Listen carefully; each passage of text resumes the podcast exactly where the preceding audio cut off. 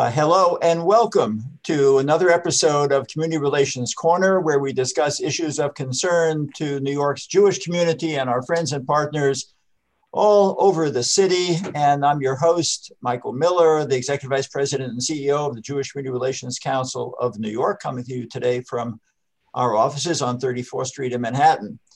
On each episode of Community Relations Corner, we are joined by guests representing the political, governmental, religious, and diverse community leadership in New York. And together we discuss uh, current events impacting the New York Jewish community and its many neighbors, as well as the state of our city, the state of our state, and the state of the world at times, obviously, the state of the nation. This episode is sponsored by the Free Synagogue of Flushing, serving the Reformed Jewish community in Queens, New York for over a century. Visit freesynagogueflushing.org for information about their Shabbat and holiday services, weekly Sunday school, and the beautiful spaces available for public rental. Once again, visit freesynagogueflushing.org. Thank you very much to our wonderful sponsor. Now, on to today's program. Exactly one year ago, on December 10th, 2019, as I think we all know, because I saw it on the news today, two assailants murdered Detective Joseph Seals and drove to the Jersey City kosher supermarket. There, they exited their van and opened fire, killing Mindy Ferencz, the store owner, Douglas Miguel Rodriguez, who worked there, and a rabbinical student, Moshe Deutsch, who were purchasing, who was purchasing some food at the time.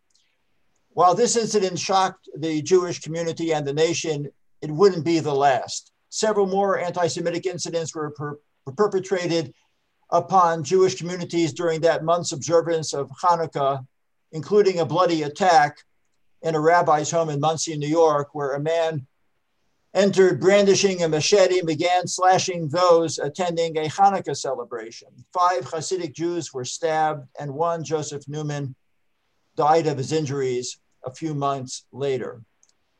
While this evening we celebrate the first night of Hanukkah and hope for a peaceful holiday, hate crimes are very much on our minds. To allay our fears, we are dependent on law enforcement agencies and here in New York, very much so on the New York Police Department. To engage in conversation with us in this regard, we welcome our very good friend, Deputy Inspector Mark Molinari, Commanding Officer of NYPD's Hate Crimes Task Force. Welcome, Inspector. Wonderful to have you. Thank you, Mr. Miller. I appreciate being here.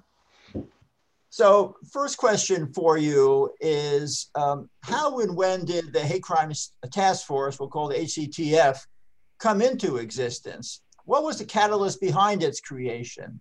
Was there a specific incident, a rise in hate crimes, a change in the state laws, or a combination of many factors? That is a great question for this time of year. Uh, New Year's Eve is going to be the 40th anniversary of the NYPD having a unit investigating hate crimes. Uh, back in the late 70s, 78, 79, there was a series of very vicious anti gay attacks in, in the city. And then Mayor Koch pushed the NYPD to create a unit to work on these. And they created the Bias Incident Investigation Unit. Originally now, was called Bias Incident Investigation. Bias Incident Investigation Unit was the, the first name. Um, now, what's interesting about that is uh, the, the hate crime law that we use to prosecute hate crime criminals right now wasn't signed into law until the year 2000. So, for 20 years, the NYPD was investigating and tracking hate crimes, chronicling hate crimes, running stats on hate crimes without a law to really prosecute somebody as being guilty of a hate crime. Hmm. Around the same time that law was signed in in 2000, the NYPD changed the name to the Hate Crime Task Force. Uh huh.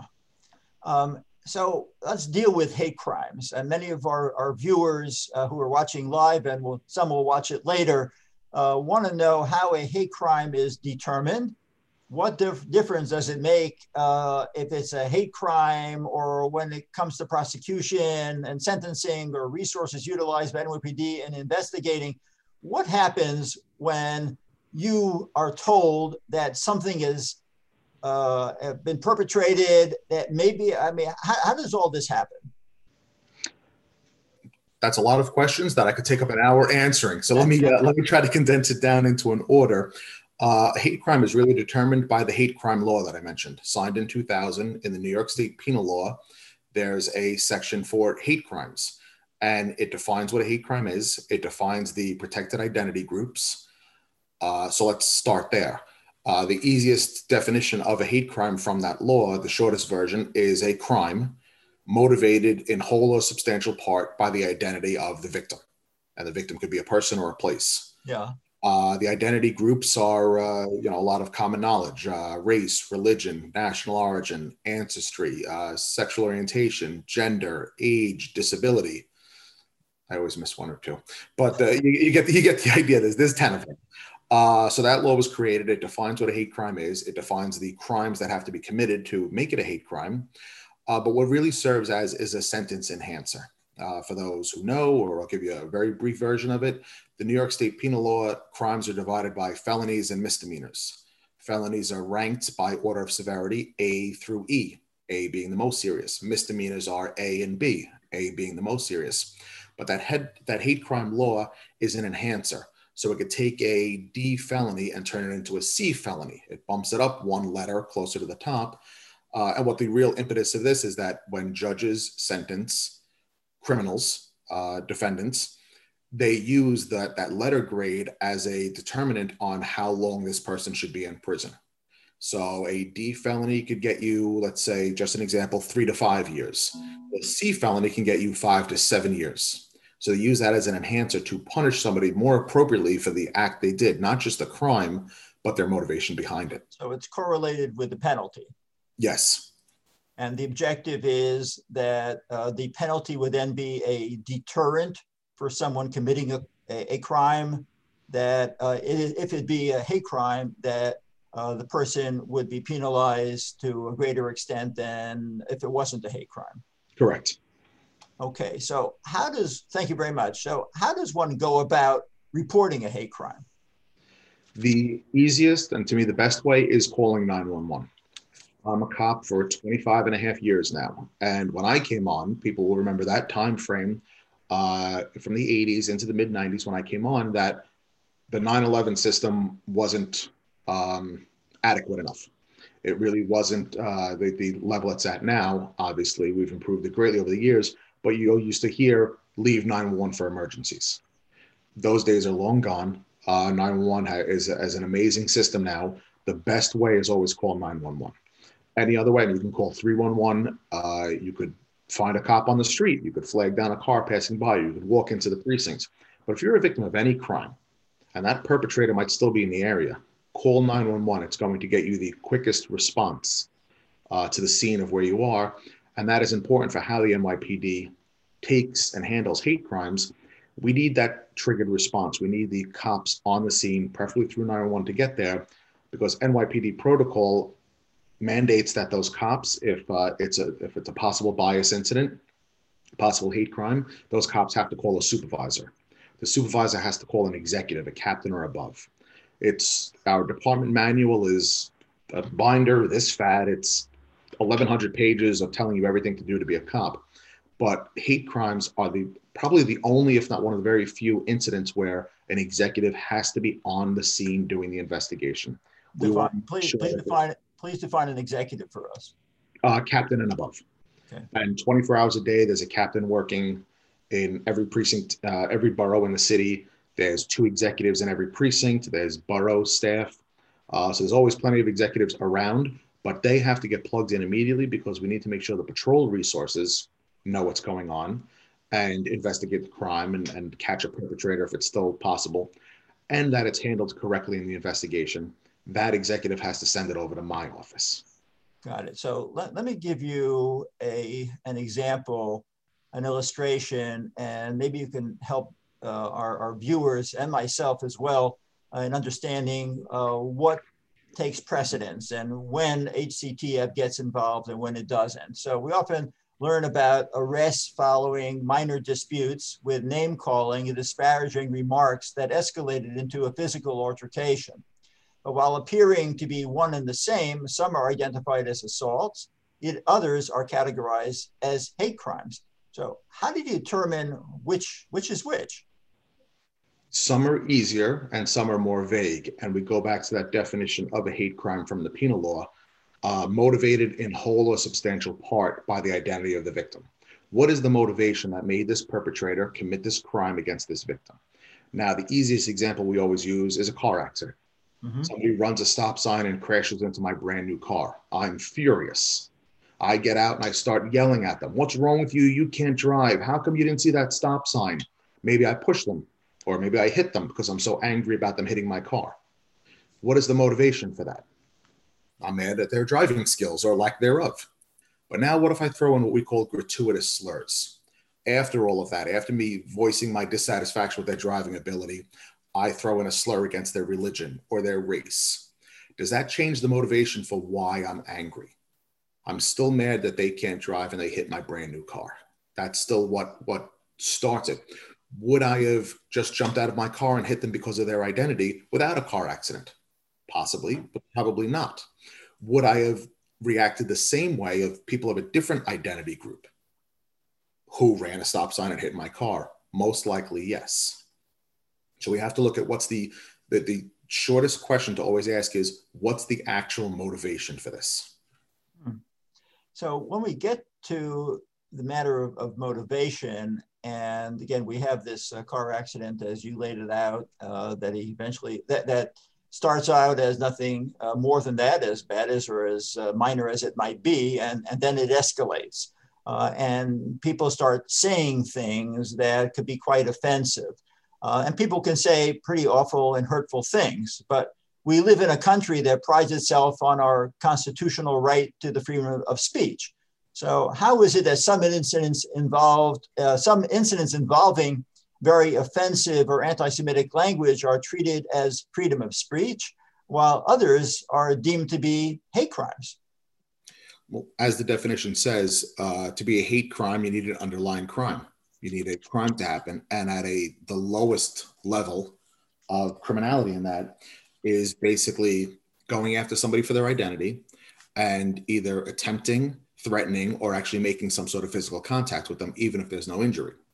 So again, let's get into examples. If I'm standing on a street corner and I feel like uh, espousing my hatred of any identity or all identities, and I'm using disgusting language about that identity and what my feelings are, and I'm just standing there with my hands in my pockets, I could stand there and do that all day. I'm protected by the Constitution to do that.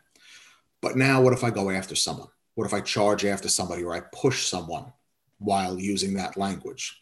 Well, now I'm clearly targeting that person. I'm taking that free speech and I'm adding a threat or an act into it based on the identity of that person. That makes it a hate crime. Hmm.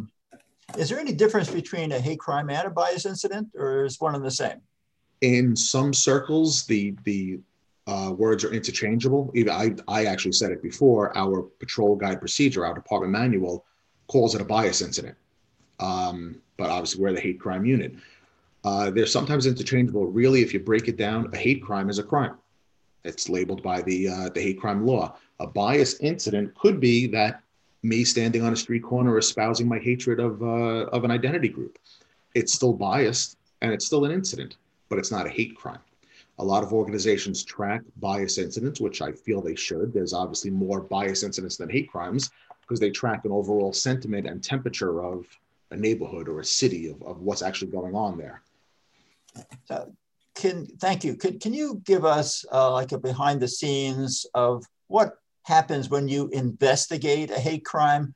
Uh, what does a uh, police officer, what does a detective do? Um, almost like a step by, by step with from, from within the manual uh, to a to categorize it as, as, as a hate crime and b to take whatever next step um, is, is then required but that categorization as, as a hate crime I, I know that maybe it's uh, folks who are on this call, but I, I, I, certainly have heard it from, from many others.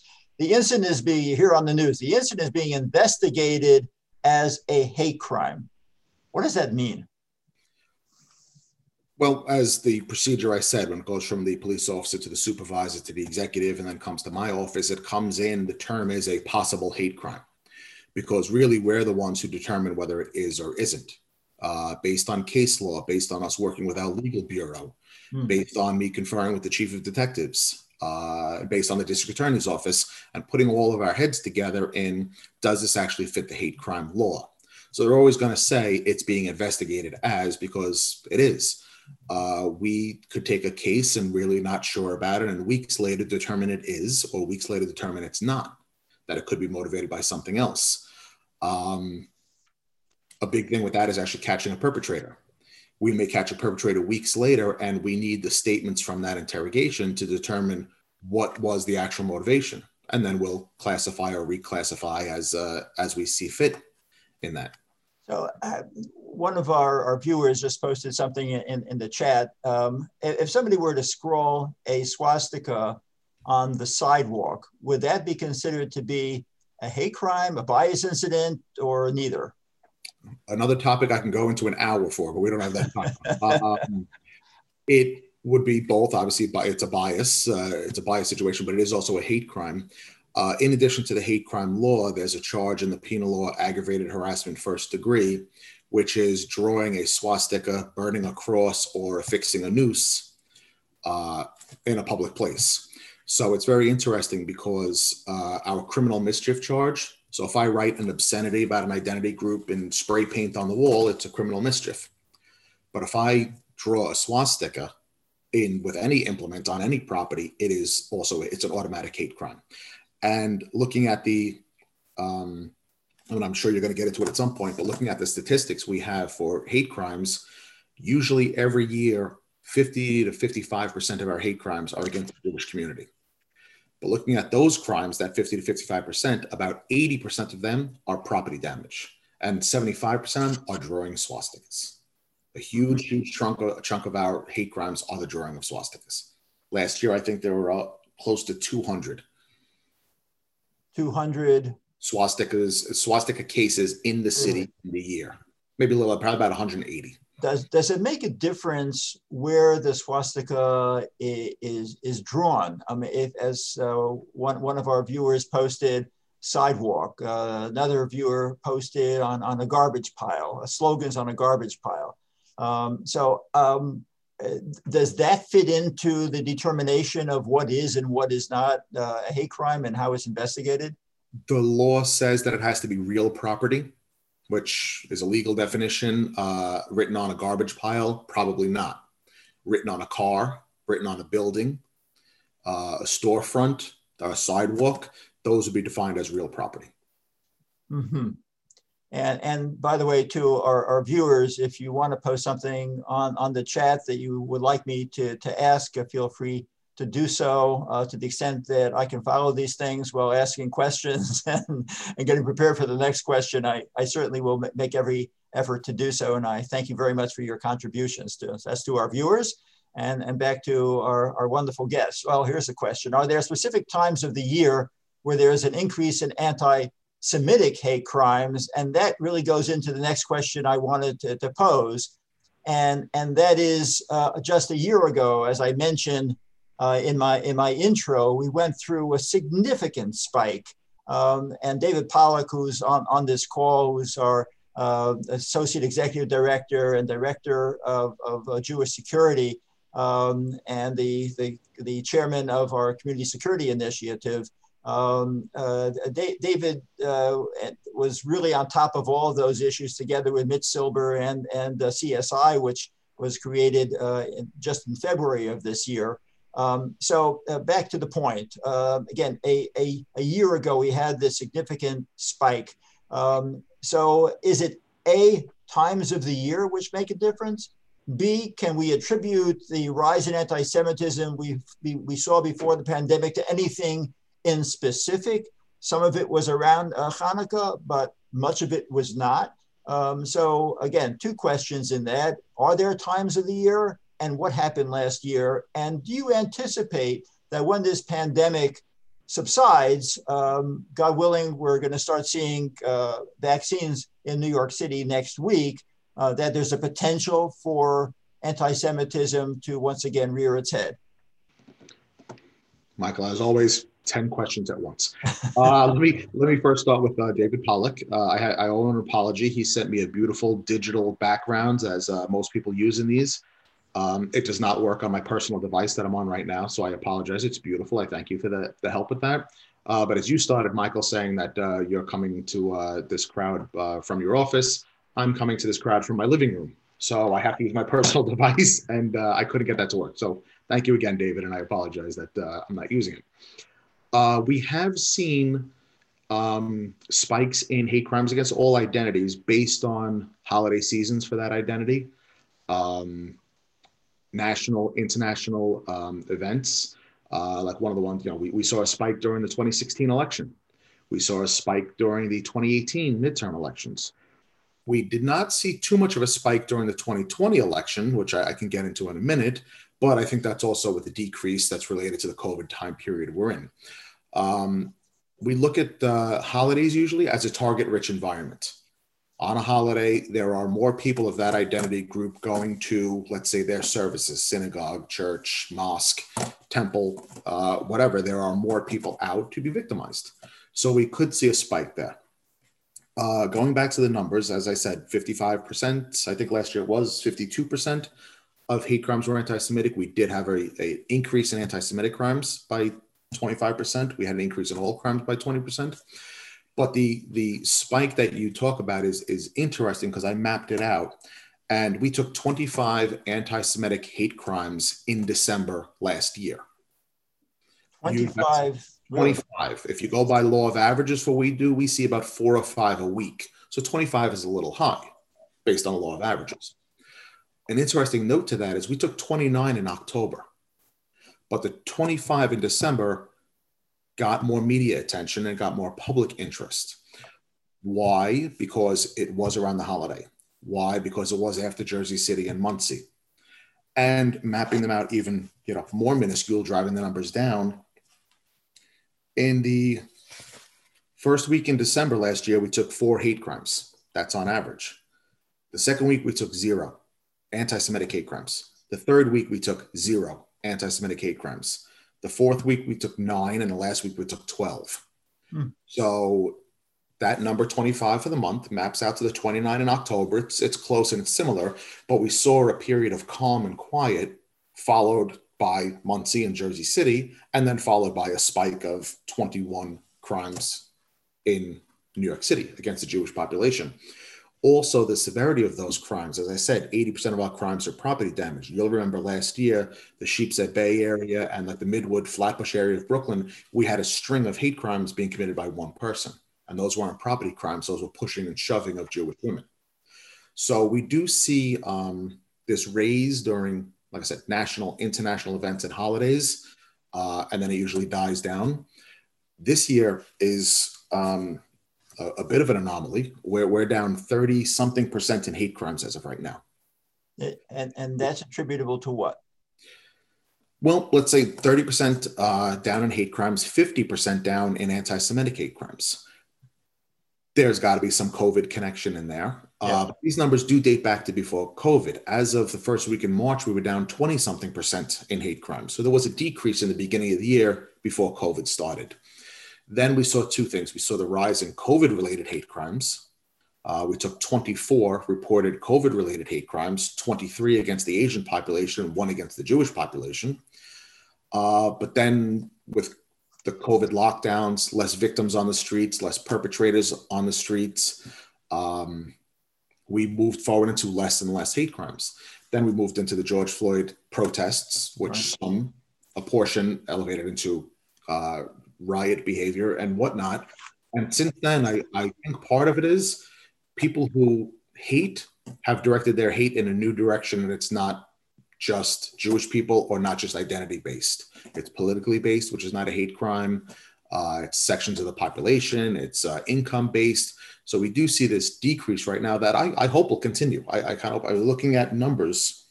I, I, grabbed some numbers for this, and, and I was amazed that um, we talk about the property damage cases and 80% of anti-Semitic cases. We are down greatly right now in those property damage cases. But we're also down in assaults. We're also down in robberies. Uh, those are very few of the numbers. Last year, even with that increase that I said, 26% increase in anti Semitic crimes, robberies were down, assaults were down, uh, menacing with a weapon was down. What was up was property crimes. We took 47 additional anti Semitic crimes last year. Right. 39 of them were swastikas. Hmm. That's not great. I'm not excited about that. It's still a hate crime. It's still an absolutely heinous act. And in some regards, it may affect more people than a person on person crime. But I'm happy the violence is down. Uh, we, we, we, strive to uh, decrease violence. And even looking at this year, we've seen the articles even as recent as yesterday with the uh, shootings being up to a 14 year high. Um, but looking at overall numbers, overall numbers are down. Assaults are down. Robberies are down uh, year to date in the city. Rapes are down year to date in the city. So crime is decreasing in a lot of categories. And I I'm very happy that it's decreasing in hate crimes too. Uh, we're getting a number of questions in, in the chat that I, I want to get to as quickly as possible. Um, and the, this question uh, mer merges with a question I wanted to pose in regard to training. Um, uh, are, are all NYPD uh, officers trained in how to respond and investigate hate crimes, or is training provided to investigators who are assigned to, H to the Hate Crimes Task or HCTF? And how many officers and detectives are there uh, in the HCTF that work under you, under your command? Training, um, two different aspects of the training. All police officers in the police academy receive training on hate crimes and how to investigate hate crimes. And again, when I say investigate, I mean on the uniform response end, not the investigating the crime that my unit does. Um, so they receive that training. I actually, which I'll get into a second, I went to that training last week. I mm-hmm. went to the new police academy class. I asked the uh, inspector over there if I could sit in on a recruit class of how they're trained on hate crimes. I was curious to know how accurate it is and how, how deep it goes. And it was interesting to learn that they group it together with other blocks of cultural awareness, cultural diversity, um, police reform, and biased policing. So it's kind of like an overall topic that gets into what a hate crime is. Since I got into hate crimes, uh, when you get promoted through the NYPD, through civil service test, sergeant, lieutenant, captain, you attend a uh, training course anywhere from two to five weeks, depending on the rank after your promotion. Little while, about six months after I got into the unit, I got my unit into that training. So every newly promoted sergeant, lieutenant, and captain gets a training from myself or the second in command, uh, Captain Tim Hollywood, on investigation of hate crimes. And there's also a um, criminal investigators course that's sponsored by the uh, chief of detectives office. That's for newly promoted or newly assigned investigators. We also teach at that class. So you are getting it in the academy. Uh, they're getting it as they rise up the ranks, and they're getting as they become investigators. And how many investigators do you get? How many people do you have in, in the unit? My unit is 25 people. And is it broken down into investigators, uh, uh, patrol officers, or are they all investigators? it's 19 investigators um, and then supervision two sergeants a lieutenant a captain myself and uh, a civilian who does all my uh, admin work for me okay and and also for our, our viewers um, just to make sure that we get to the fundamentals you, you talked about uh, the, the police officer and and the, the, the sergeant and the lieutenant and then the captain and you stop there so i think it's important that people know that what, what is next, which is what you are, but uh, uh, please just uh, lay, it, lay it all out.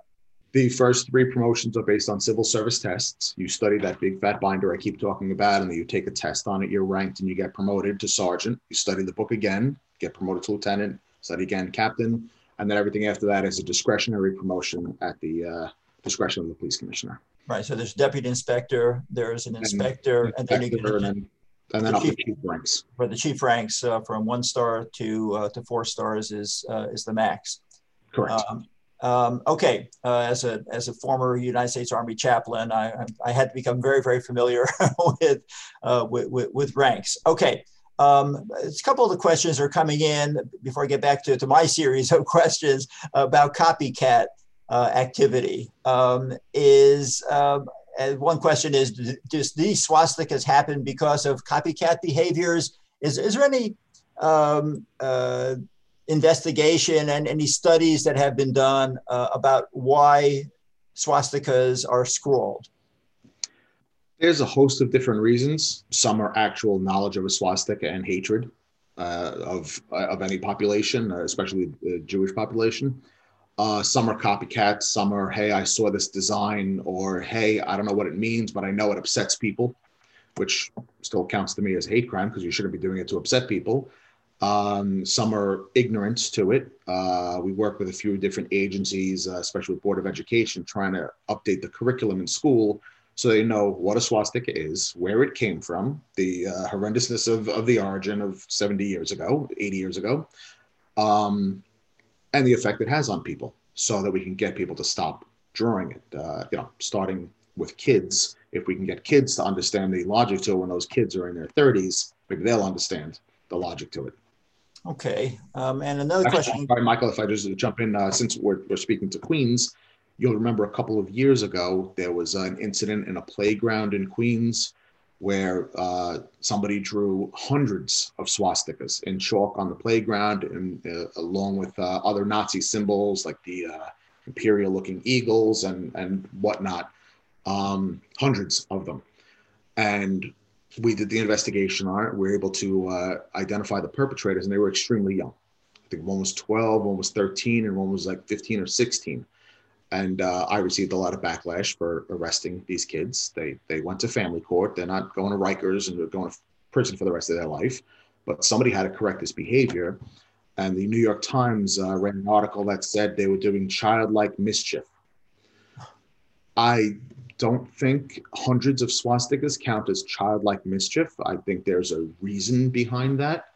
Uh, but like I said, it was our job to investigate, apprehend, arrest, and then let the family court system figure out what kind of counseling or education these juveniles need.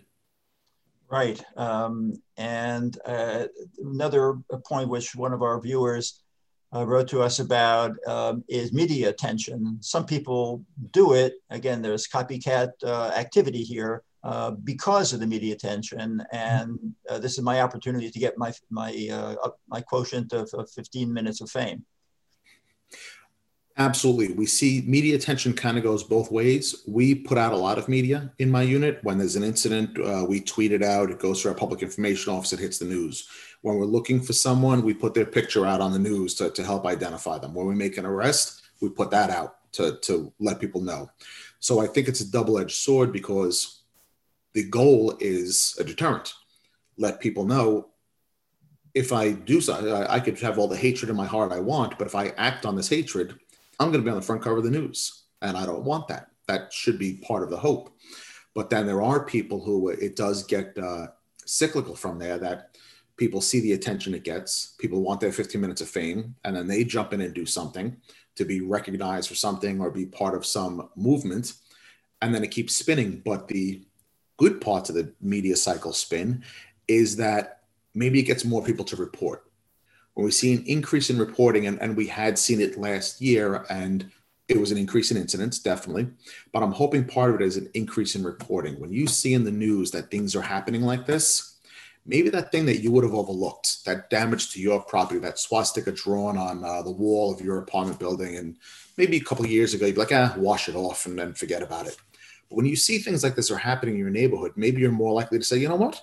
I could just wash it off. I would have just washed it off, but I see a rise in this, so I should report mine.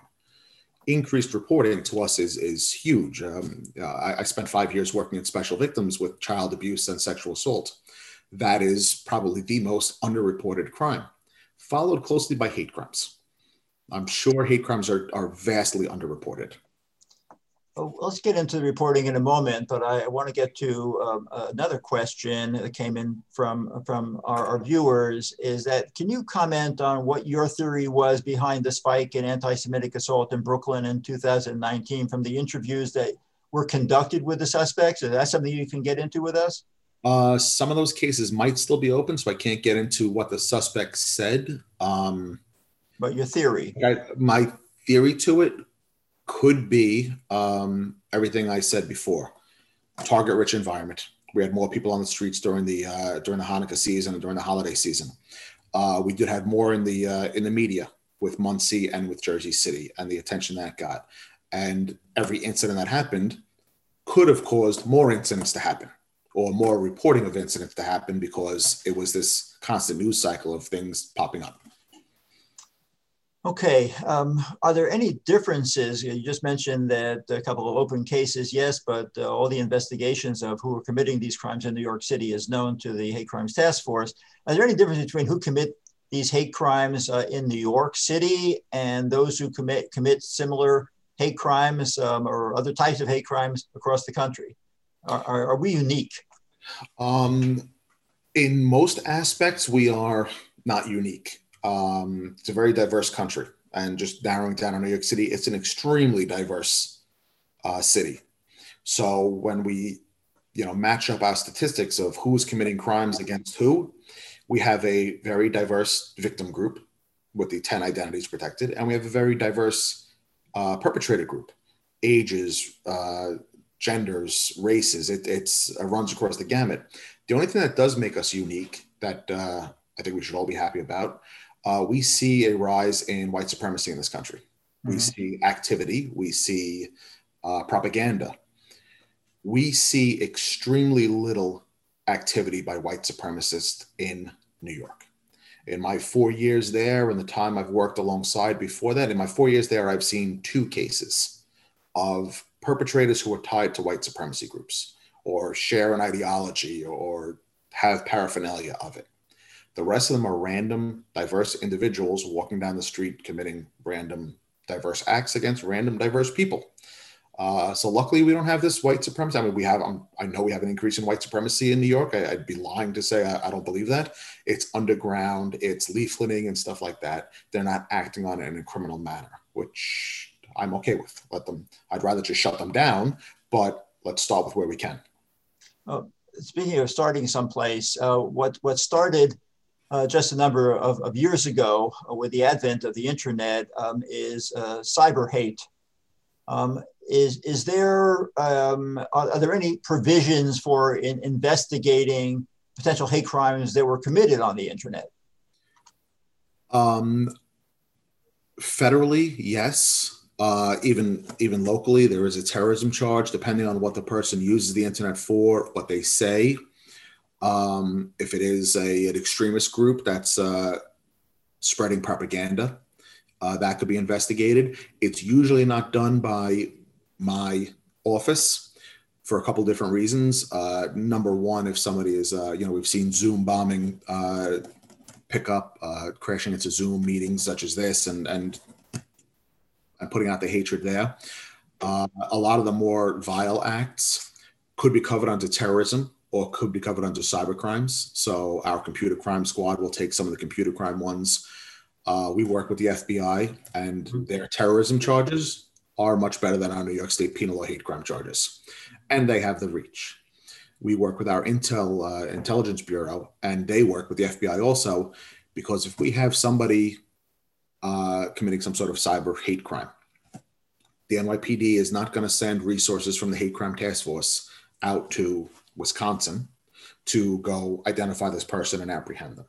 We have federal partners, we have partners in every agency, and our intelligence bureau works with the intelligence bureaus out there to go and investigate that.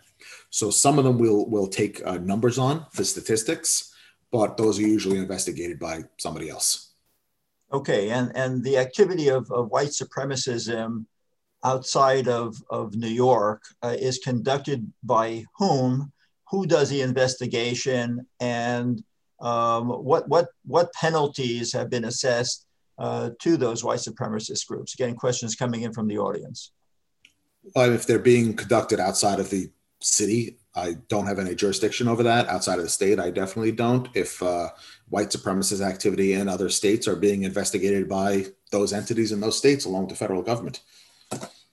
Okay. Um, uh, you, you raised before the matter of, of reporting to the NYPD. Um, does the Jewish community report more actively than other communities? For instance, uh, re- recently, uh, with regard to, to the pandemic, there were a lot of hate crimes directed towards the, the Chinese community, uh, but they don't have a history of, of, of being um, victims of hate crimes um, as uh, the, the, as uh, comparable to to the Jewish community. Um, so, are, are there communities that tend to report and tend not to report? And uh, what does NYPD do? What does HCTF do in order to encourage people uh, to report those crimes? The Jewish population, I, I would have to hypothesize based on the numbers, based on the fact that 55% of hate crimes are against Jewish people. I'd have to say that the Jewish community is reporting. Uh, are they reporting all? No, they're probably not. And we encourage everybody to commit hate crimes, uh, hate everybody to report hate crimes to the NYPD. Um, but we do see a lot of other groups that either have documentation issues, are uh, not documented to be in this country, or even if they are, they have a genuine and legitimate fear of police because of where they come from. Uh, we see a lot in the Hispanic community, the African community, um, the Asian community, that we do see a lot of this undocumented people. So they're afraid to report to the police because of this uh, mistaken idea that they're going to be picked up by the police and deported out of the country for being the victim of a crime. That's absolutely not true. The NYPD doesn't ask immigration status when we do an investigation. Uh, but some of the, the people who've come here as immigrants, documented or not, are fearful of the police because of the countries they come from. So a lot of the these identity groups will report at a much lesser rate because of that fear. Uh, so what we do is we, we work with as many communities as we can. Uh, our Community Affairs Bureau does a lot of outreach to uh, different communities, and they have different people assigned to uh, each community and the advocacy groups for those communities. Uh, we work with uh, a dozen different partners. The Department of Justice does presentations. The FBI does presentations as I said, around community affairs, our school safety, the district attorney's offices. I've done presentations similar to this for every single one of those agencies and, and units to, to try to get the message out there. And the important part of it is, uh, you know, what, what I could applaud this um, meeting, the, the Zoom call on is that my problem is always getting to the people who might be victimized. Mm-hmm. I could speak to you, Mr. Miller, and uh, and uh, David Pollock, and a lot of people but you're mid level. I need you to bring it down to the people on the street. And right. you're doing that obviously right here in front of me. Uh, but we have to make sure that the people on the street get that message that it is okay to talk to the police. They are here to help you. Right. Well, I think that we in the Jewish community have done a very good job of ensuring that there are positive relationships between our community, certainly our leadership, and NYPD. Uh, we know that law enforcement is key to the, our safety and security uh, in, in our uh, respective neighborhoods uh, and, and homes. Um, and I, I, just want to get to one more uh, question from the, the, the audience. Um, and it's kind of a question that I'm, I'm, developing from a comment that we received. Uh, a thank you from somebody who, who uh, lives in, in New Jersey but is connected to New York. Oh, um, considering all that's happening in, in New York City and your relationship with the FBI, clearly uh, New Jersey is, to the, is to, to the west, Connecticut is to, to the north, even Westchester and other New York State uh, uh counties uh, going up uh, all the way to the Canadian border. And Long Island is, is to, to NYC's east. Um, uh, are, are, there uh, shared resources, best practices uh, that are communicated from uh, one uh, state to the other and from one police force to another beyond the FBI? Um, there are. We have liaison relationships, um, not directly in hate crime task force, obviously, but the NYPD has federal partners, uh, state partners uh, enrolled in it, and then those people branch out. Um, you know, we have a uh, an executive from the New York State Police who works in what in NYPD headquarters. So if they need something on the hmm. state level, they go to that person. Well, that person has the liaisons to Jersey, Connecticut, Massachusetts, uh, uh-huh. Pennsylvania, whatever's around to branch out. The FBI also, uh, when we've had international cases, um, I reach out to my colleagues in the FBI and they reach out to their colleagues in Florida or Texas or Israel right. about incidents that are going on there to feed information back and forth. We also have uh, Police Commissioner Shea started the REMI unit about a year ago. Yes. Racially and ethnically motivated extremism. They work with the Intelligence Bureau hmm. and they are tracking extremist activity. Um, they do their work and they they track whatever they do. I can't get into their job, but the liaison program between myself and them is that when I get a perpetrator, I give that information over to the Intelligence Bureau so they could run social media and computer checks and see if this person's tied to anything. And likewise, when they get something, um, they're monitoring this uh, 30,000 foot view of what are people saying. But if they see something that could have been a hate crime in New York City, they bring that information to me. And of course, being in the Intelligence Bureau, they work with intelligence bureaus across the country and the world. Right. Well, uh, we certainly have great respect for uh, NYPD's uh, Intelligence Bureau for Intel. Uh, in fact, the executive director of our Community Security Initiative of CSI uh, is Mitch Silber, who headed up uh, the intelligence analysis division within NYPD when Ray Kelly was was the commissioner. Um, and I mentioned David Pollock before, but I also want to mention that we have five regional security directors. Um, and in Manhattan, uh, Terry uh, Byrne, who is a retired lieutenant and a commander. Um, and in, in Queens, uh, Seth Goodstein, who is a retired lieutenant. Uh, in Brooklyn, Adam Barish, who is a retired uh, detective. Uh, up in, in Westchester and, and the Bronx is Bill Hayes, who is a retired police chief of, Bedford and Westchester. And out on Long Island, we have uh, Liron Philby, who is retired security from the, the state of Israel. So uh, we, we have uh, our, our folks out there. We also have an intelligence analyst uh, on our staff. so we're in constant contact with Intel departments in, in the New York metropolitan area. But hate crimes task force is just so important to us in the Jewish community. And I, I can't thank you enough, uh, uh, Deputy Inspector, for spending so much time uh, with us. I'm going to give you a chance to think about what your last message would be to our community as we begin Hanukkah tonight, uh, and to, to thank uh, our amazing sponsor uh, for um, the Community Relations Corner. Of course, that's the Free Synagogue of Flushing. Um, and they are serving, as I mentioned before, the Reform Jewish community in Queens for over a century. Visit freesynagogueflushing.org to learn about their wide array of programming and they're a beautiful sanctuary, social hall, and meditation garden are available for rent. Visit free, free visit freesynagogueflushing.org to learn about Shabbat and holiday services and weekly Sunday school. Once again, it's freesynagogueflushing.org. And my annual, my annual, my regular shout out to their president, Ed Shouters, members of our board, uh, to Alan Brava, to Rabbi Gale, uh, and to my, my producers of, of this show, uh, our chief, exec- chief operating officer, um, and that's Noam Gilboard and Rebecca Grossman and Jennifer Glick, my three Gs. Um, and I also want to thank um, uh, Terry Byrne from uh, CSI for, I, I, believe he was the one who was the matchmaker here. Uh, although, again, your connection with JCRC goes back uh, um, a long way. Uh, so, um, Inspector, a last word from you, please. Oh, so many last words. Um, let's do the most important first. Happy Hanukkah. Uh, what do we got? One one o'clock in the afternoon now, so we're, we're closing in on Happy Hanukkah. I, I, I pray for a uh, happy and a healthy holiday season, uh, happy and healthy New Year coming. That is, you know, the most important part. Uh, the other part that I always say is report. If you are a victim of a hate crime, if you're a victim of any crime, call 911 and report. If you witness a crime happening, call 911 and report. Work with the investigators to to, uh, to get something done. I, I said it to somebody recently from JCRC.